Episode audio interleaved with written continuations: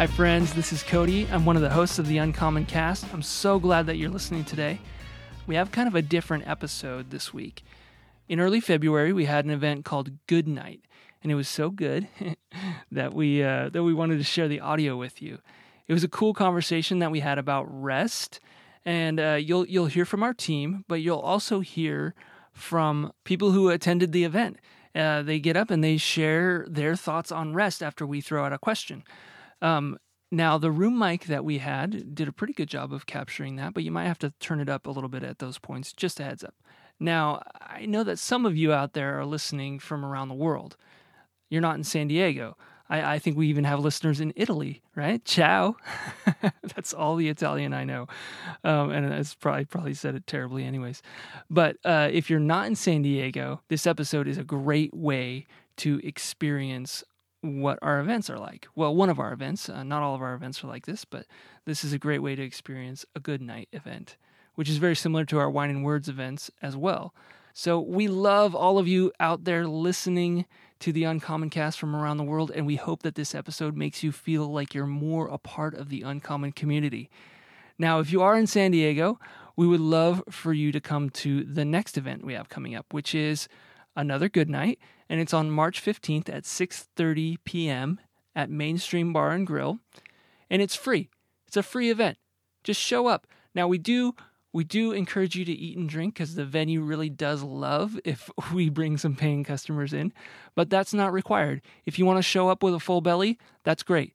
If you want to bring your friends, that's even better. Um, so we we highly encourage you to come to that next event we're actually going to be talking about work. So we talked about rest in this episode that you're about to hear. And our next event, we're talking about work. Do we work to live, live to work? How about finding life in our work? Is there something spiritual about work? That's what we're going to be talking about on March 15th, and we really hope that you can make it. You can learn more about that on our website, uncommongoodsd.com slash events, or catch us on social media at Uncommon Good SD. So we hope you can come, and we really hope that you enjoy this episode today. Thank you so much for listening. Here it is. All right, so tonight is a really fun night. We are um, tackling a topic that is been churning for a while in our brains. And while we might bring some knowledge, very limited knowledge, into the room, um, y'all have a lot of knowledge on a variety of topics. And if we want you to connect, you can't just be staring at us all night. You need to like actually turn to the people that are across the table from you and um, share a meaningful conversation. So that's the point Totally. Why and we the, make you talk. The first question we're going to ask your table actually is a conversation that we've been in with Uncommon Good on our podcast. Anyone, podcast listeners out there, um, we started off the year with Ken Blanchard talking about um, how to live a year, um, to enter a new year with goals and aspirations, and what are smart ways to do that. And then we just released another podcast where we um, we interviewed an author who's behind uh, One Word. There's three authors behind this book called One Word, and it's about theming your year intentionally re- around a word that holds deep value to how you want to live your life in that year.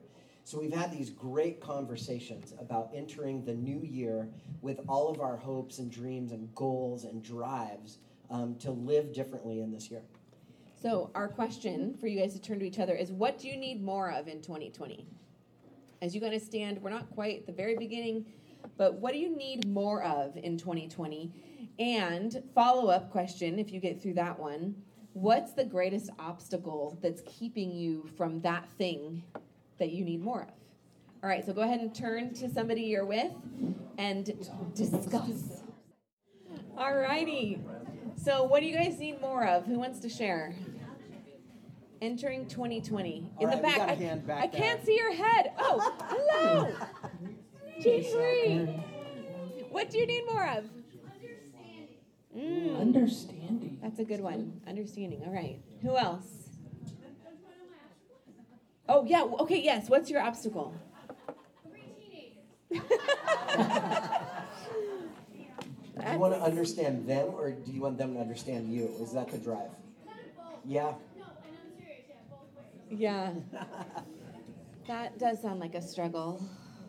I don't have any advice for you. All right, who else? What are you hoping for more of this year? What do you need more of? Yes. 30 second hugs with my wife. 30 second hugs. So, like, Wait, can I? I gotta, Rachel. I'm gonna. there's a I'm follow up to that. Is that. Is, go ahead. So, so we went to we went to a date night last night, put on by Thrivent, and Mike Foster spoke, and it, it was awesome. And they they had us do one of those things, and instead of a 30 second eye gaze, it was um, you had to stand up and for 30 seconds hug your spouse. For this whole room, so everyone stood up, and for 30 seconds, just hug your spouse. Mike Foster was making the point that about 20 seconds in, you just chill. And so they like there's a challenge called 3 330. And so three times a day for 30 seconds, you just hug your spouse for 30 seconds. So I'm there with Rachel, who loves things like this.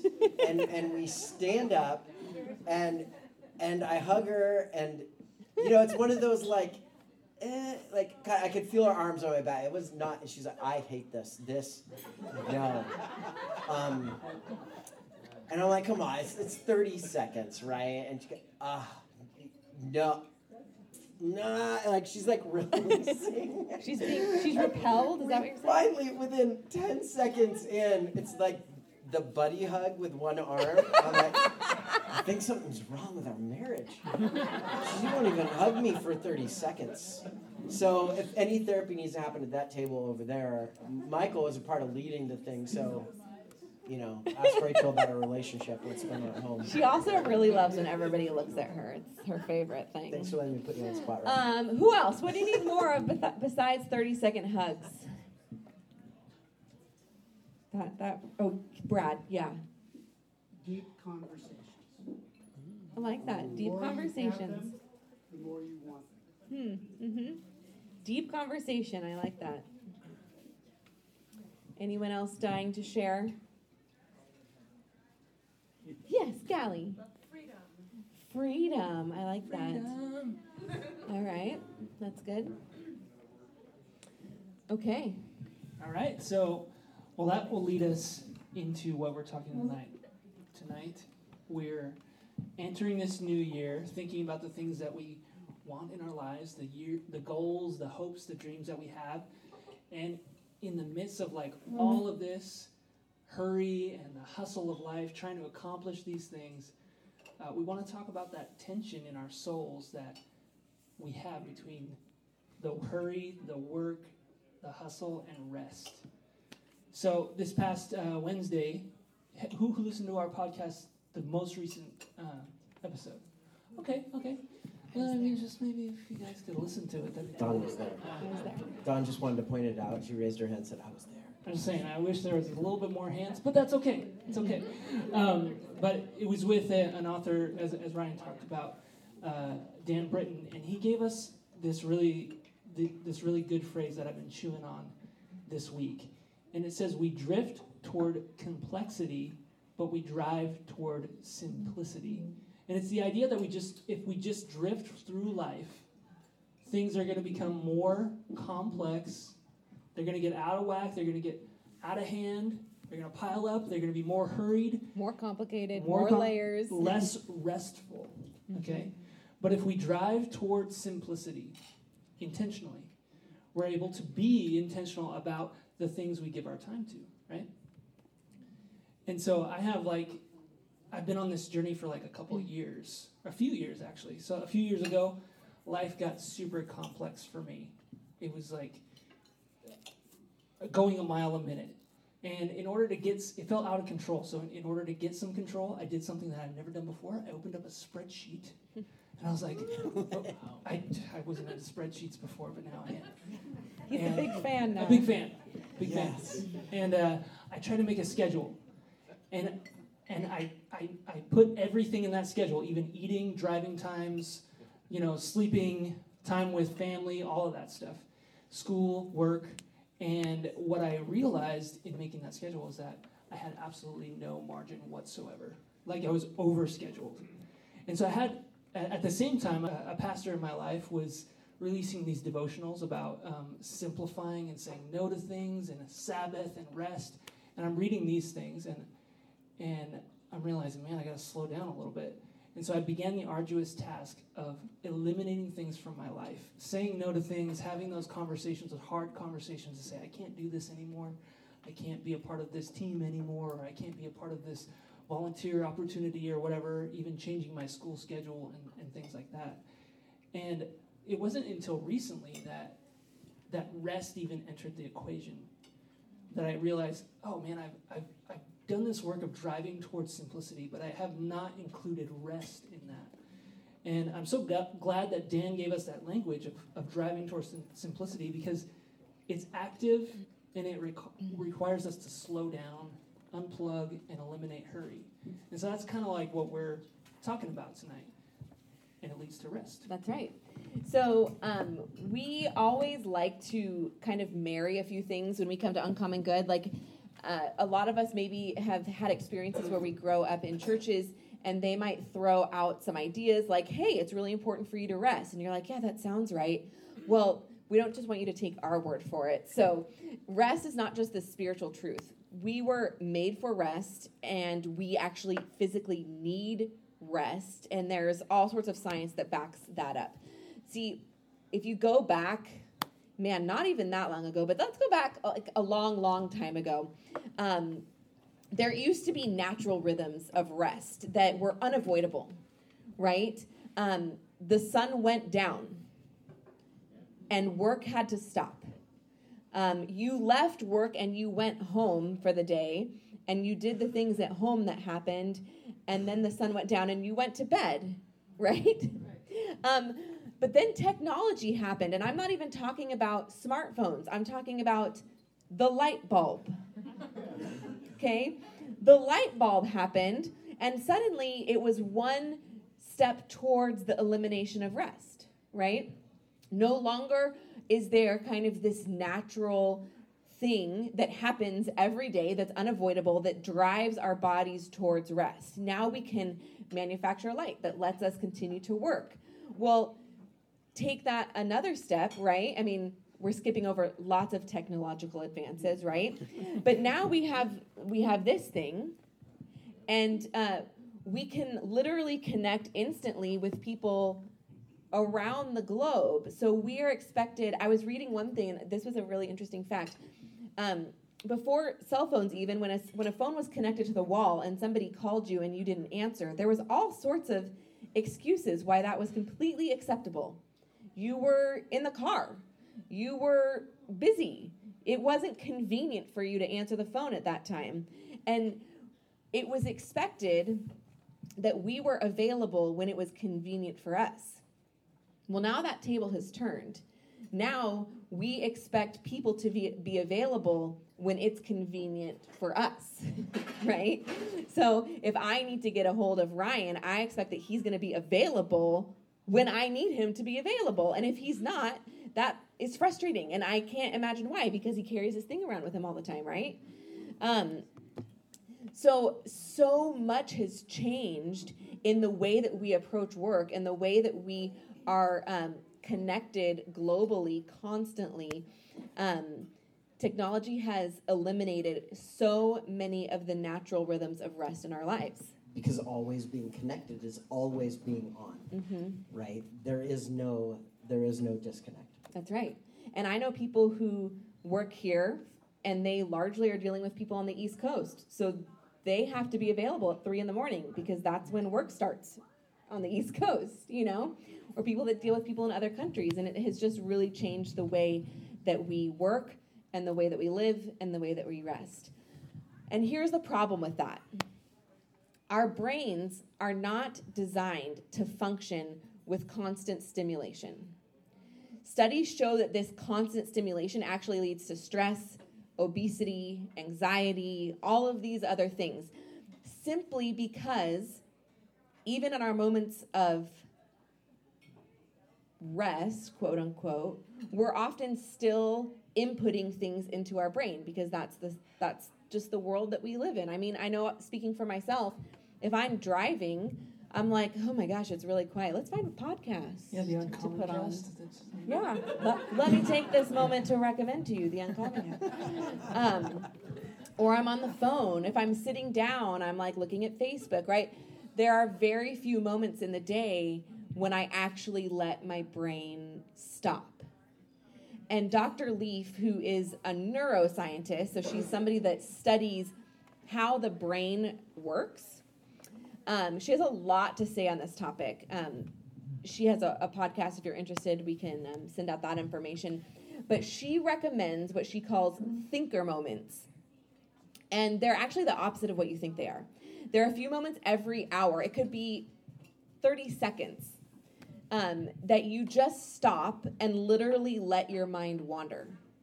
You don't think about anything specifically, and you don't not think about anything specifically. You just let your brain travel down these natural paths. So you can daydream or meditate.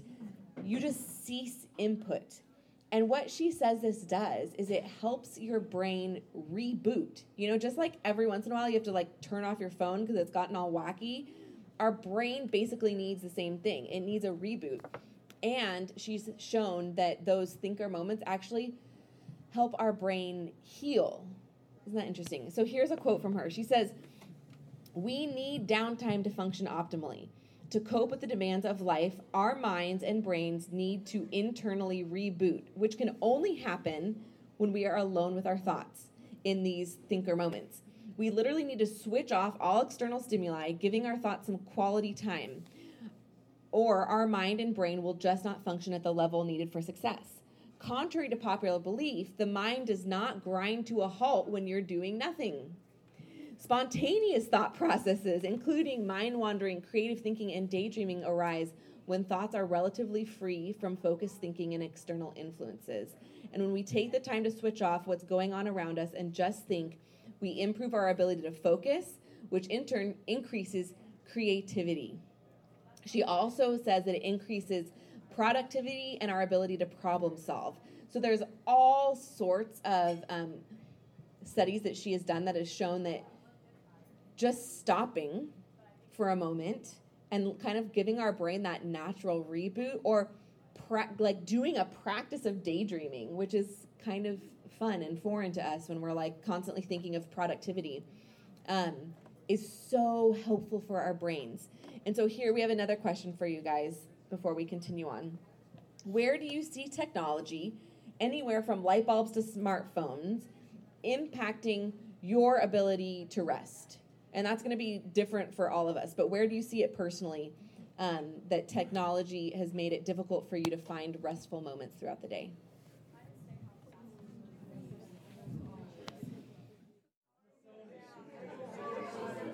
All right, I love, I love this that you guys are going on. I would love to hear um, some of the ways in which uh, technology or any obstacle is actually blocking you for rest. Anyone want to share something?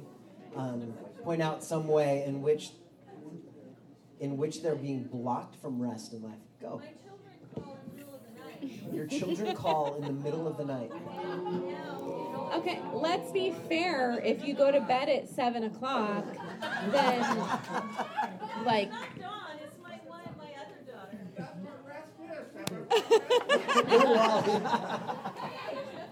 Rest is seven o'clock bedtime. Are you eating dinner at four o'clock?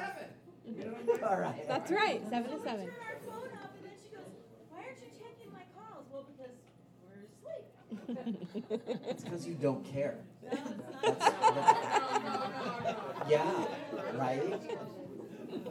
What else? What are some other uh, ways in which technology or life as we know it are, are being obstacles to your rest? Amanda, Having work emails on the phone. work emails on the phone. Yes. Do you even have those? Are they passive or do you have push notifications that alert you? I don't put those on. Okay, so no no alerts. You've held back from the alert, but you still have them sitting there. Yeah. What other things? When you're on a group text and you have three daughters. I feel There's a theme here. I feel attacked. Find out what they want and I'm good, and then boom, boom. Grouped Group text threads, absolutely, that are just are ping, ping, ping, ping, It took him a while to realize that when he left the conversation, it notified us. Like, it says, Dad has left the conversation. If you want It's to know, I'll tell you. because he doesn't care. because he doesn't care. Way in the back, Tori. Yes. Good, because we can't see you. No one do any stand-up jokes right now. You know, just you go, Julian.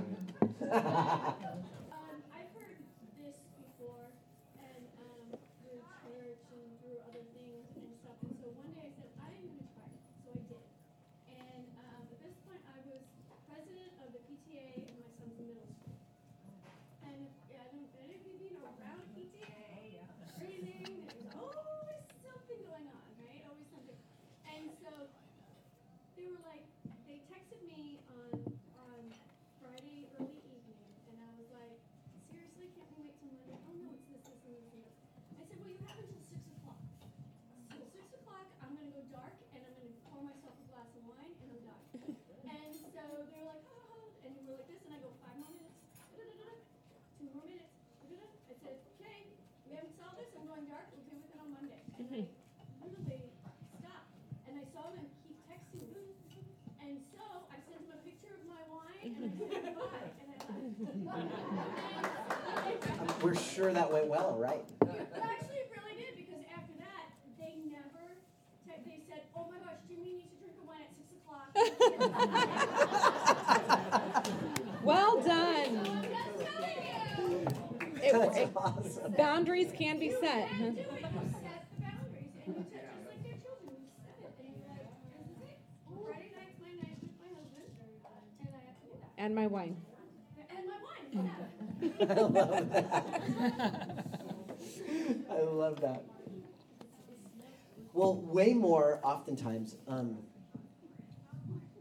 we have a lot of internal subconscious oppositions to rest.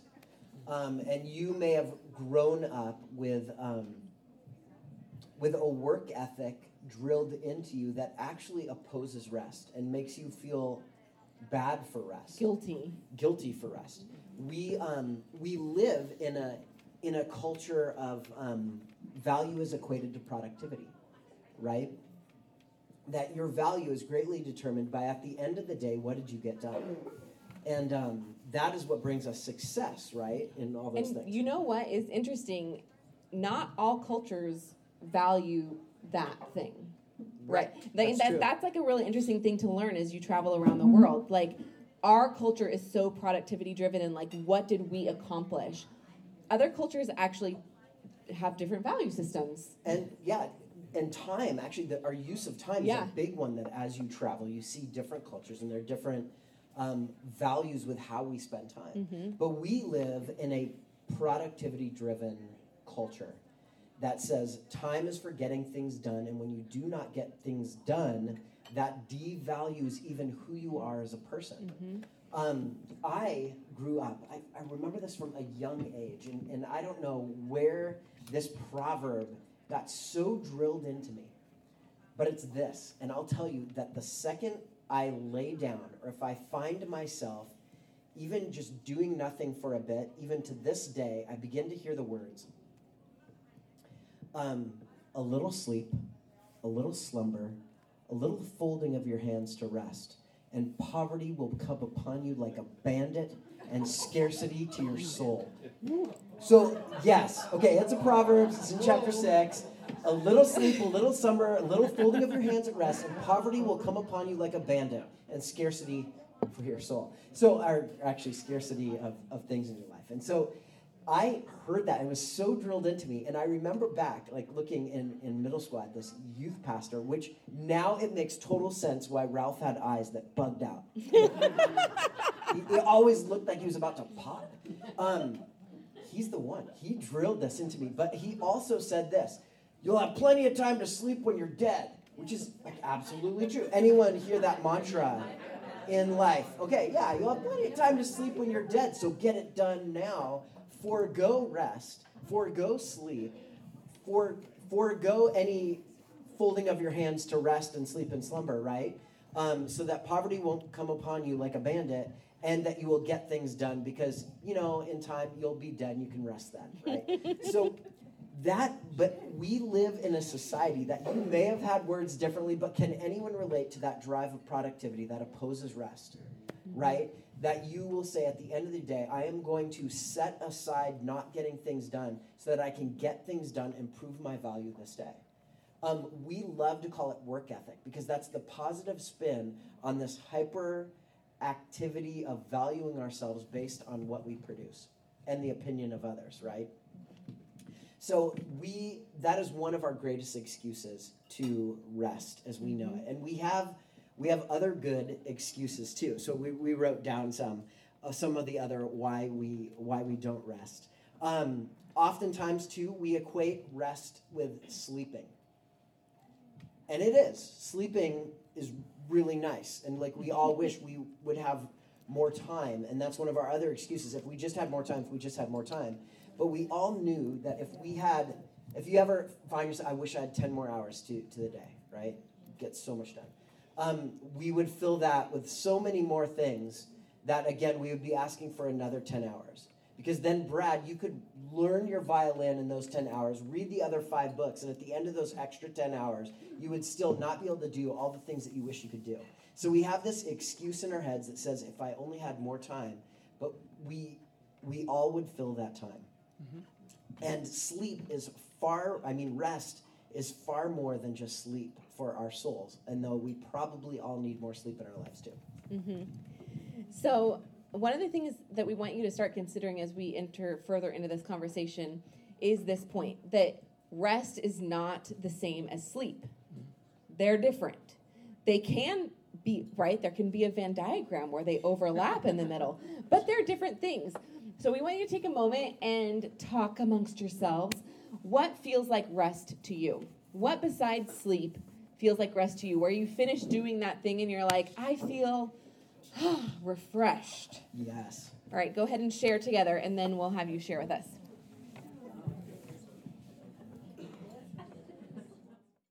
All right. So, another thing, another excuse that we employ these days, um, besides time, besides our need for productivity, um, another thing that we tell ourselves is that um, busyness is good, right? We actually value our busyness. How often, when um, somebody asks, How are you doing? do you answer, Oh, I'm so busy? and, and maybe you are, and maybe you're not, but but we understand, as Ryan was saying, that our culture values productivity, and therefore it values busyness, kind of whatever that looks like. It just like we are occupying our time, and that means we are um, doing well. We wear our busyness like a badge of honor. Um, and here's something that's really fascinating. I've been listening to this podcast lately called The Happiness Lab. Has anybody out there listened to The Happiness Lab? Okay, so here's what I love. She is um, the the producer of this, or the, the main person on this happiness lab, is Dr. Laurie Santos, and she is a professor of psychology at Yale University. And one of her main findings, and she was prompted to study this as she saw a rise in depression among college students who had just accomplished their lifelong goal of getting into Yale University, right? They're at Yale, and now all of a sudden, like, they're depressed, they're not doing well. And so she started to study more and more about what actually makes us happy. And she found our brain often fools us about what will actually make us happy. So it tells us this thing is going to make me happy, when in fact, almost the direct opposite is what's going to make you happy. Here's an example. We our alarm goes off at 6 in the morning and we had scheduled to get up and work out or we had scheduled to get up and journal or whatever. Something that was going to be good for us in some way and it was very early in the morning. Our brain tells us what will actually be good for you right now is 30 more minutes of sleep hit that snooze button because what's going to make you happy is sleeping for 30 more minutes. And in actuality, the exact opposite is true. What will make us happier is getting up and working out, or getting up and journaling, or doing whatever that thing was that we had decided to set some time away. While it's like, no, you're wrong. No, no. I know. so here's the thing our brain tricks us, and it tells us the thing that's going to make us happy is actually not the thing that's going to make us happy, if that makes sense. So, in my opinion, rest falls squarely into this category for us because we think is well, okay, let me speak as an extrovert here.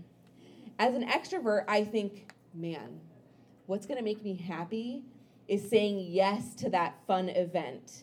It's adding one more thing to my schedule. It's doing more things, having more experiences.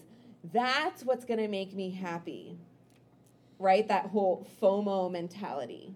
If what's going to be really awful, what's going to feel badly is if I miss out on this thing.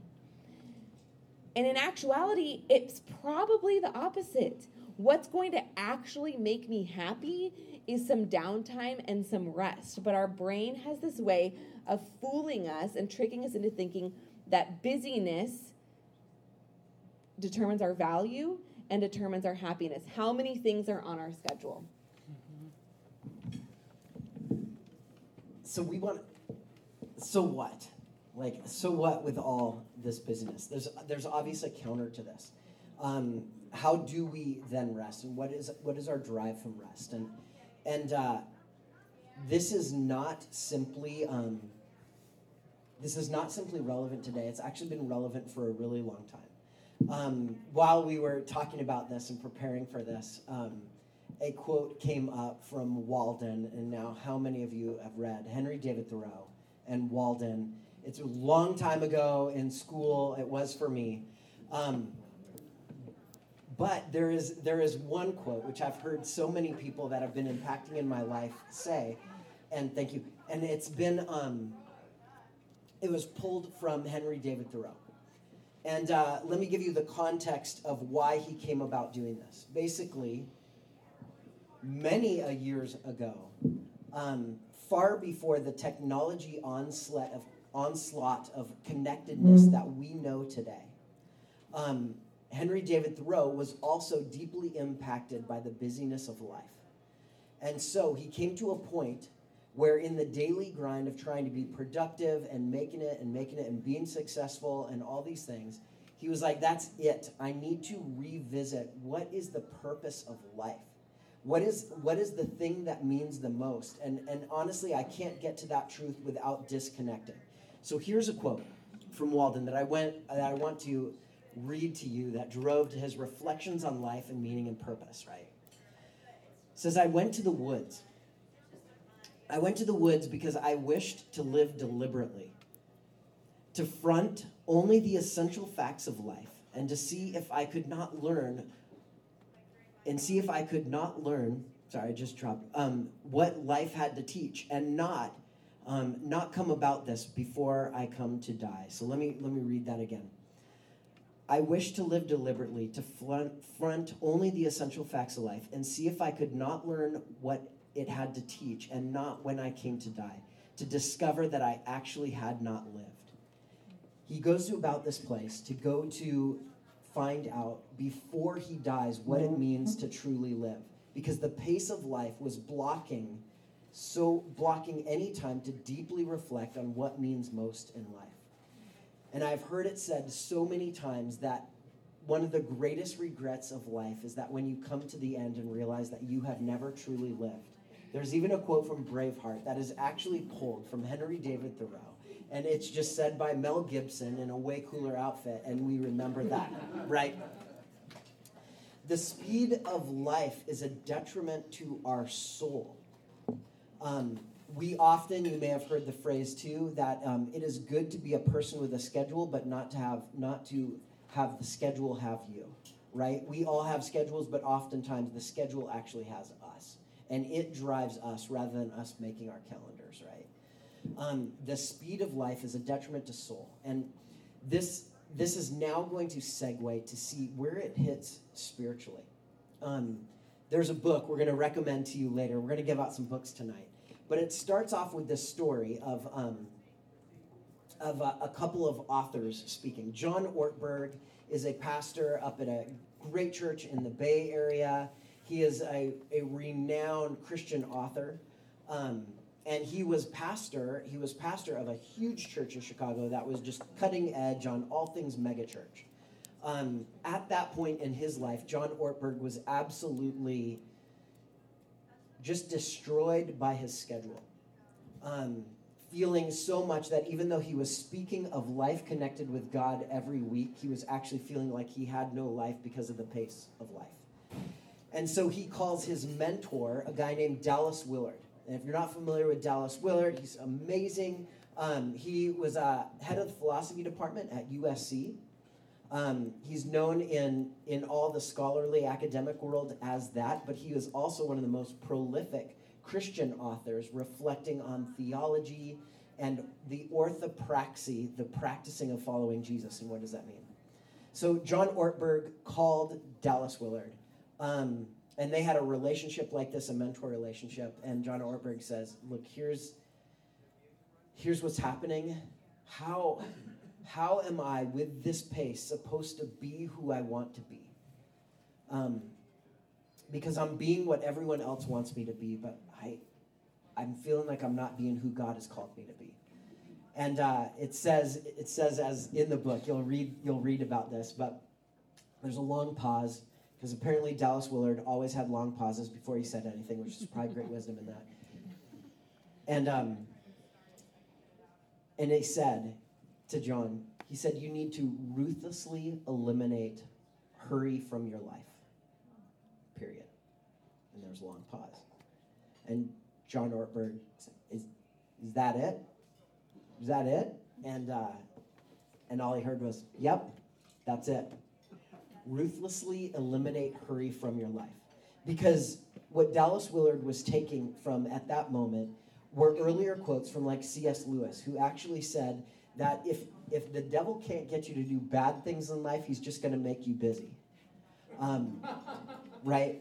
And uh, and then later, other authors in psychologist Carl Jung, who came up with the introvert extrovert thing and actually came up with the whole Myers Briggs thing he says we don't even need the devil because the devil is busyness.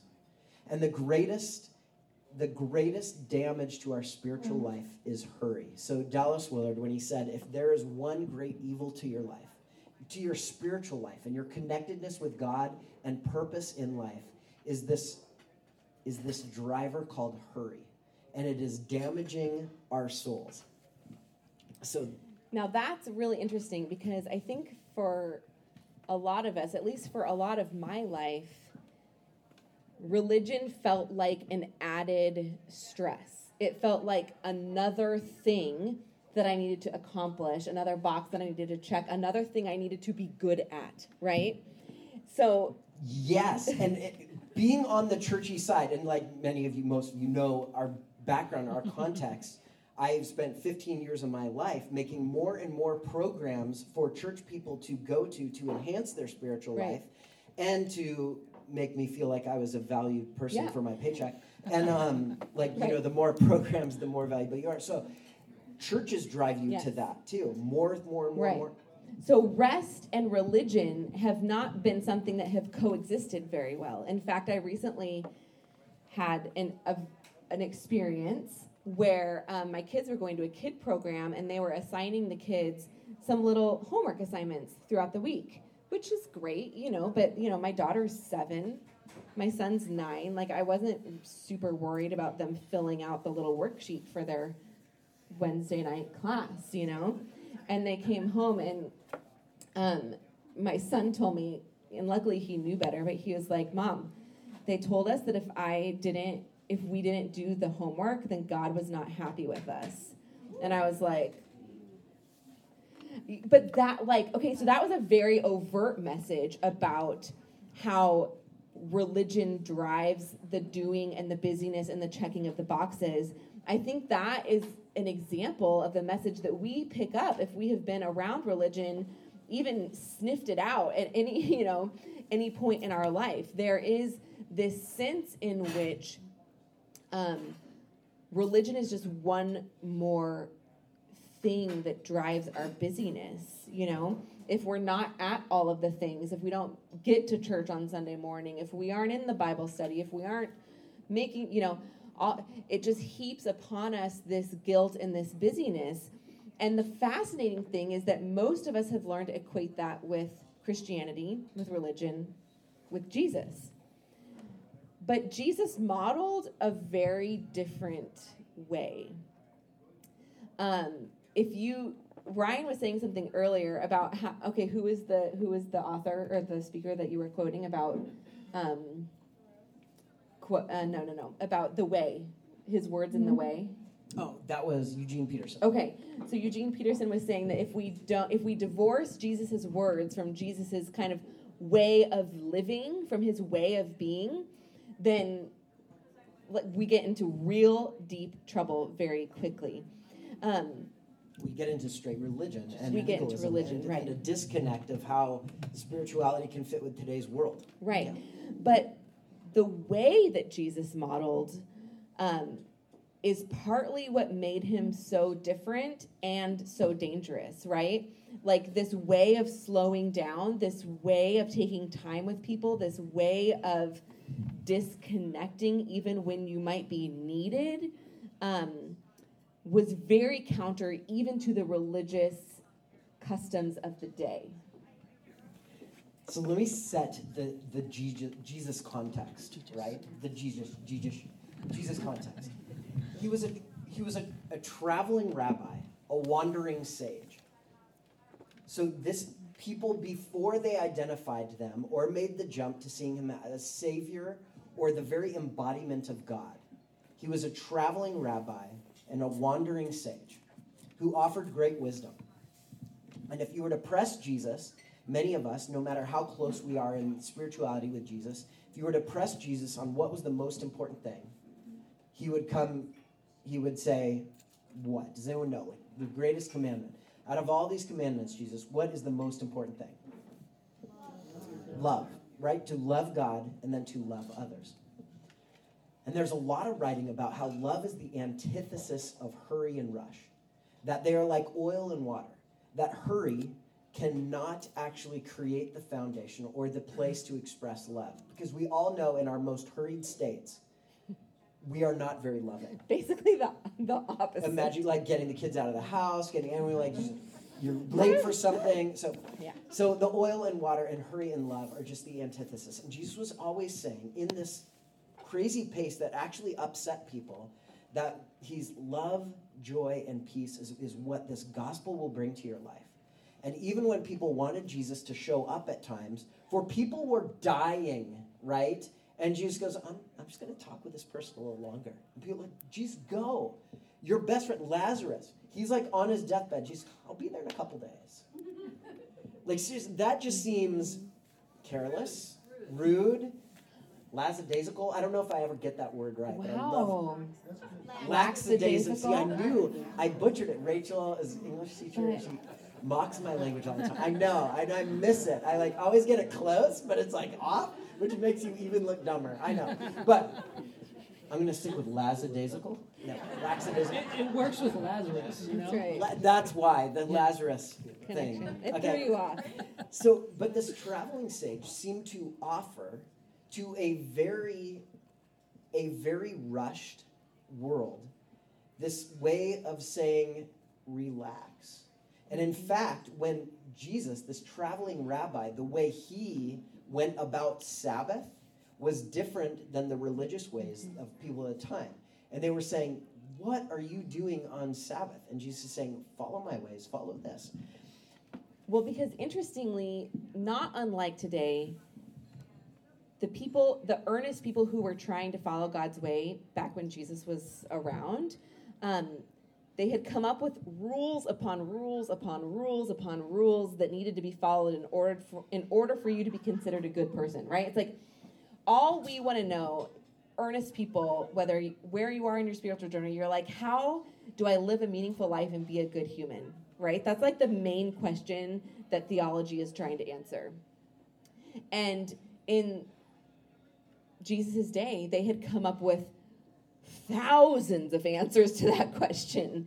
Even that answers around rest, like Yes. here's the rules for rest. yeah, rest had rules. You're just like, oh my gosh, I just need a break, you know? And so in comes Jesus into that environment, and he just kind of blew that up.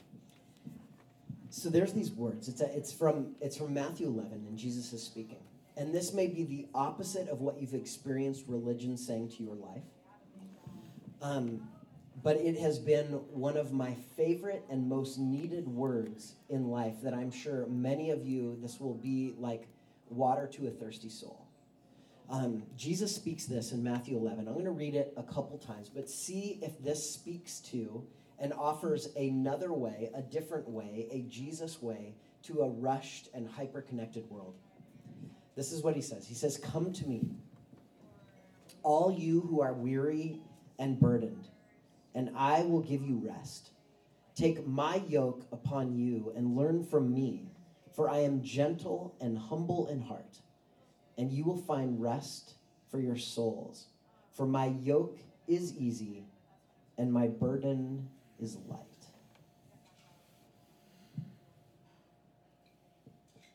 I'm going to read it again, and then we're going to give you another version in just a little bit because uh, oftentimes, um, I don't know your relationship with your Bible. If you just read one, um, one translation, um, it is good just to throw this. It is good to read multiple translations of Scripture. I think you get a better understanding of the different ways that people have paraphrased um, God's word, the translation of Scripture from from Greek or Hebrew to English. And so I'm going to read this one again. We're going to read another one too, but close your eyes and maybe you need to hear this as an encouragement from Jesus to your soul. Come to me, all you who are weary and burdened, and I will give you rest. Take my yoke upon you and learn from me, for I am gentle and humble in heart, and you will find rest for your souls. For my yoke is easy and my burden is light.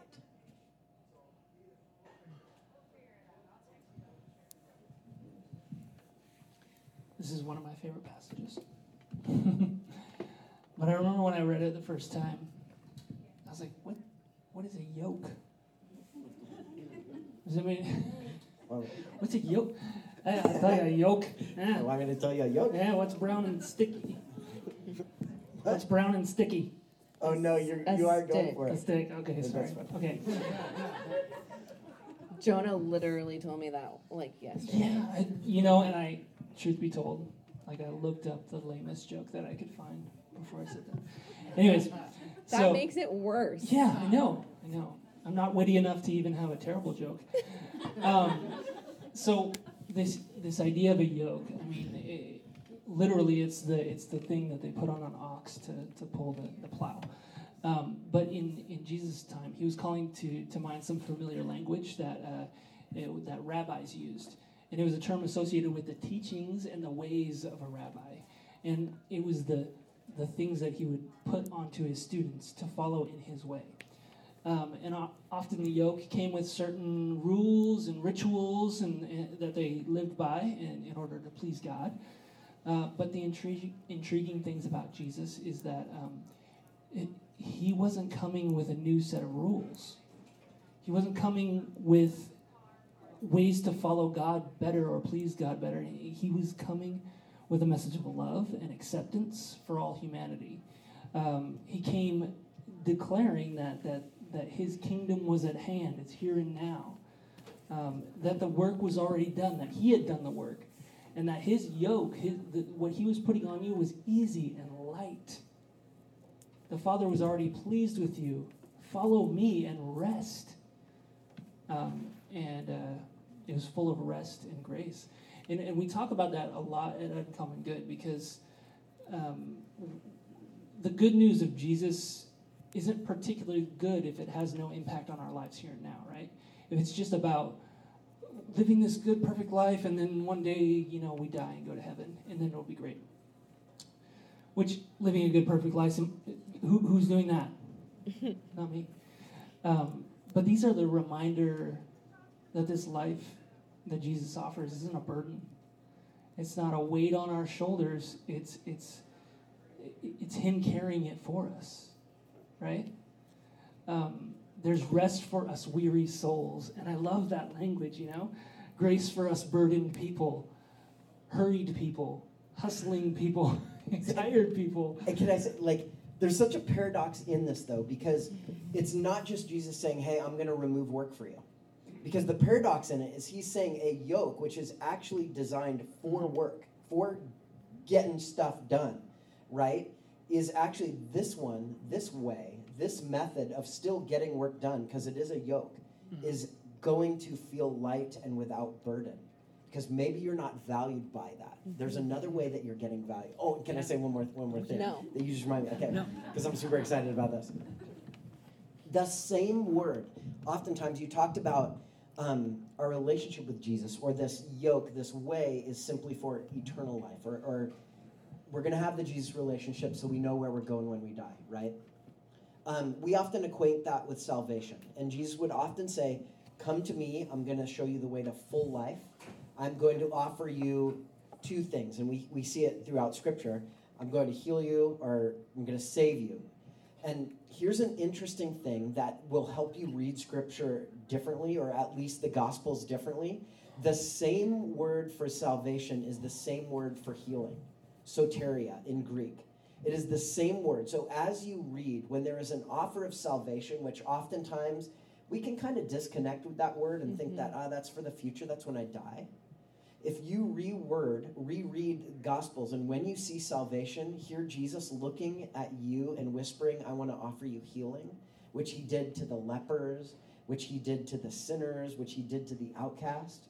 And that every time Jesus says, Come to me, I want to show you the way to healing, which is also salvation, same word, that can absolutely restructure the way you hear Jesus' words, offering you healing in the now Salvation, sure, for the later and the now relationship with God, but it's healing in the now that Jesus is offering. And I, like, I all when I read that and when I hear of Jesus' easy yoke and what he offered with healing and salvation is so powerful. There.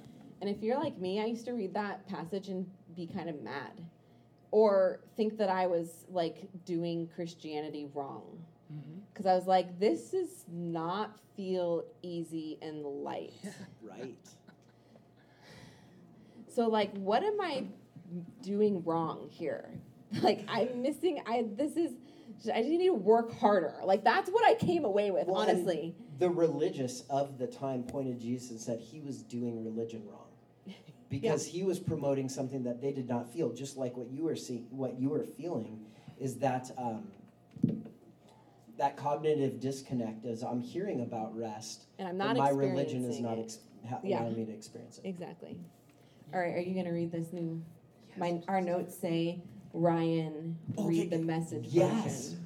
Sorry, I went off notes because I geeked out on healing and salvation, and I hope that's a good nugget for you as you read. Um, all right.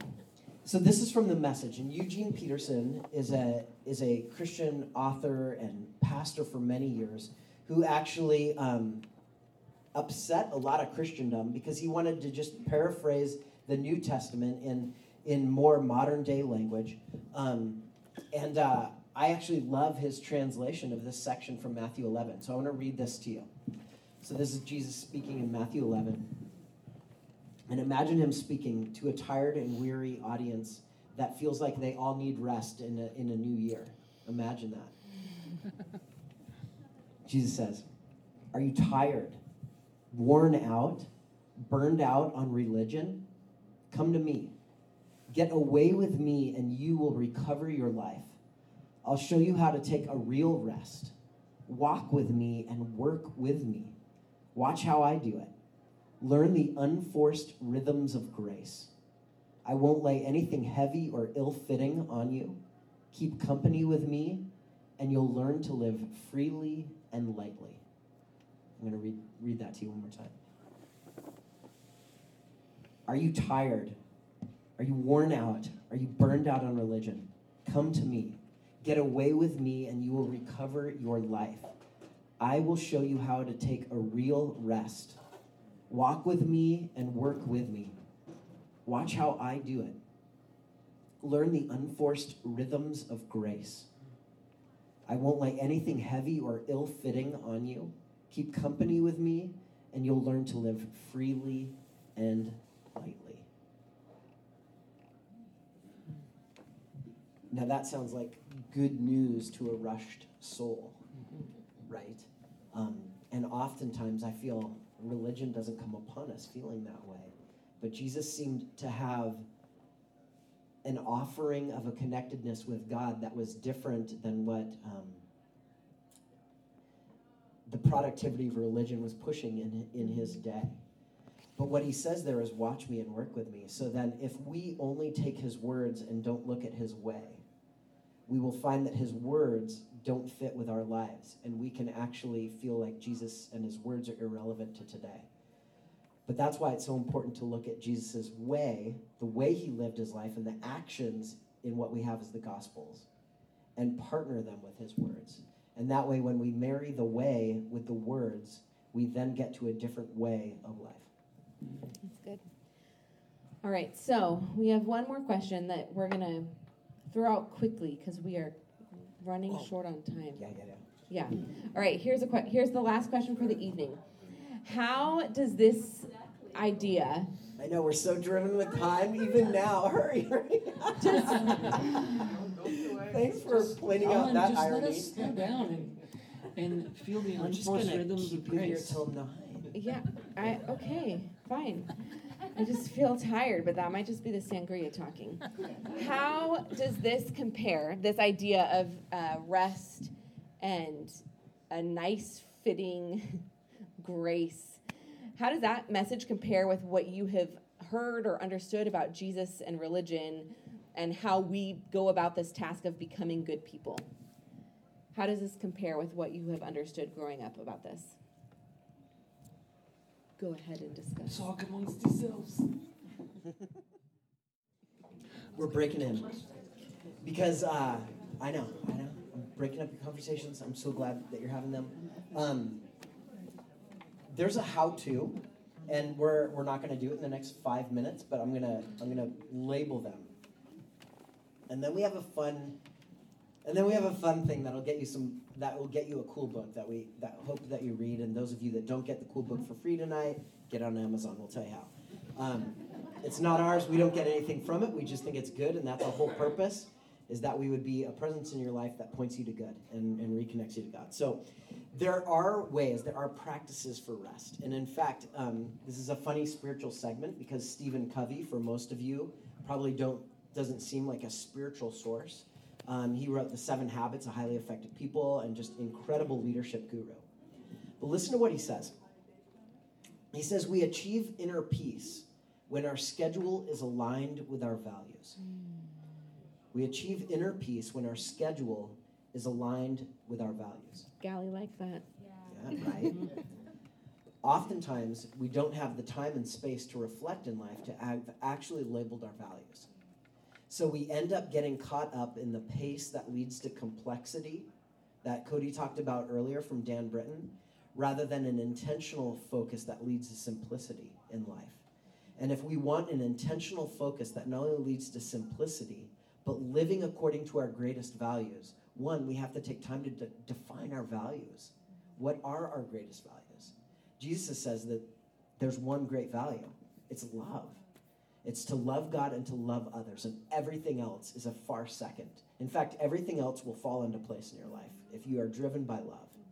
Um, so, here is uh, here are some four practices that um, are suggested in this book, and and they're actually what John Mark Comer, he's the author of this book. He says that it's a rule of life, and oftentimes we don't like the we don't like the word rule, um, but rules give structure, but they give structure to lead to something. It's not about the rule. He likens it to a trellis that holds up a uh, a grapevine that the whole purpose of the trellis that holds up grapevines, and Rachel and I got to help her family plant some up in Temecula, and it was so fun. And the whole time we were doing it, it wasn't to make these trellises look awesome and to make these grapevines look uniform and all the same. It was actually just to support the life that was going to grow these amazing grapes and lead to great wine. The whole purpose of the trellis was actually just to lead to great fruit in the life of the vine, no matter what they looked like, no matter what shape they were in, and then to lead to great wine. So, a rule, a structure in life, or these practices, a spiritual discipline, some would call them, are actually just ways to lead to more great fruit in your life that leads to the true life, the abundant life. So, here are four, four practices that are suggested. One is silence and solitude.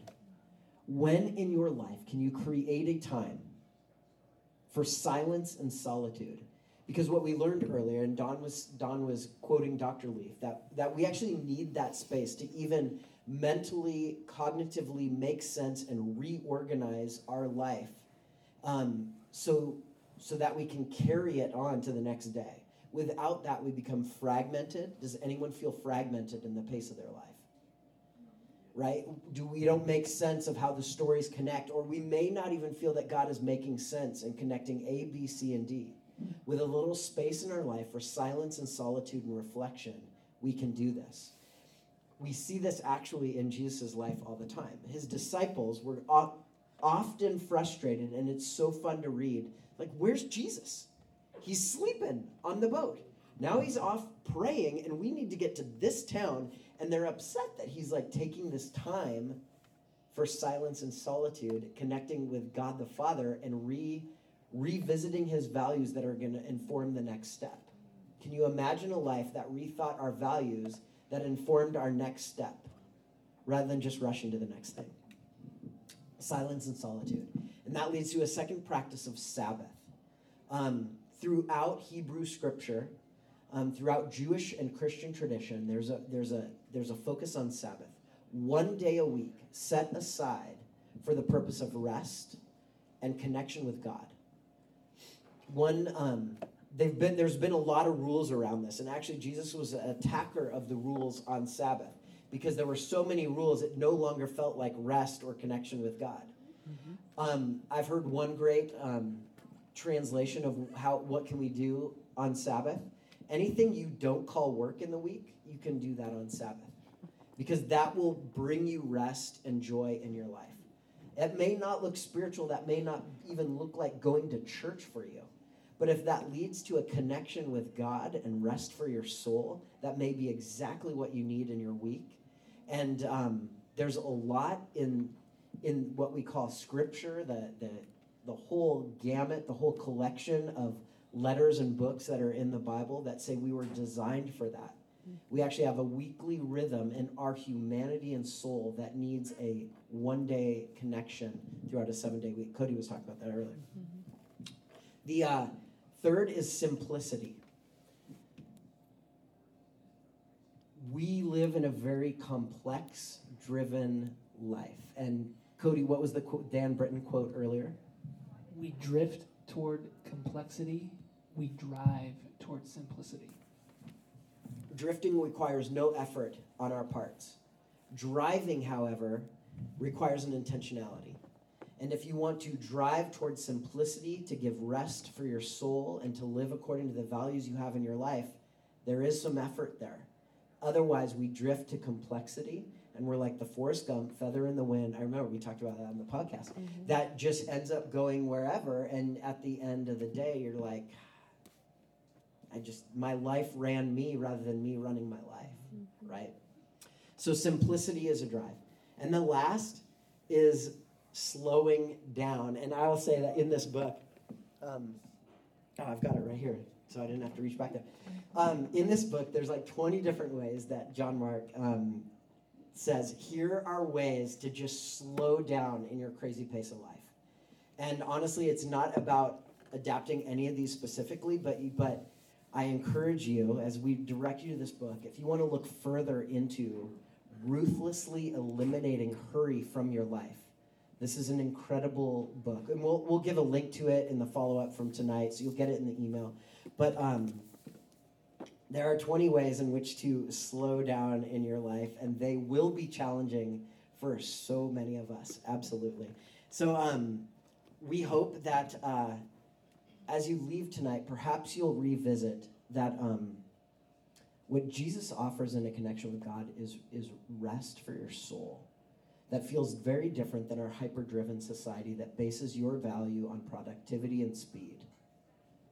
Um, I also hope that you will hear of these four practices, right? Of, of simplification, slowing down, Sabbath, and maybe creating a space for silence and solitude. Which could also go with journaling in your life too, which I'd love to point out, which I don't do. I see Brad here, he's great at it. This is, it is a spiritual practice. He's shaking his head now. He once was great at it.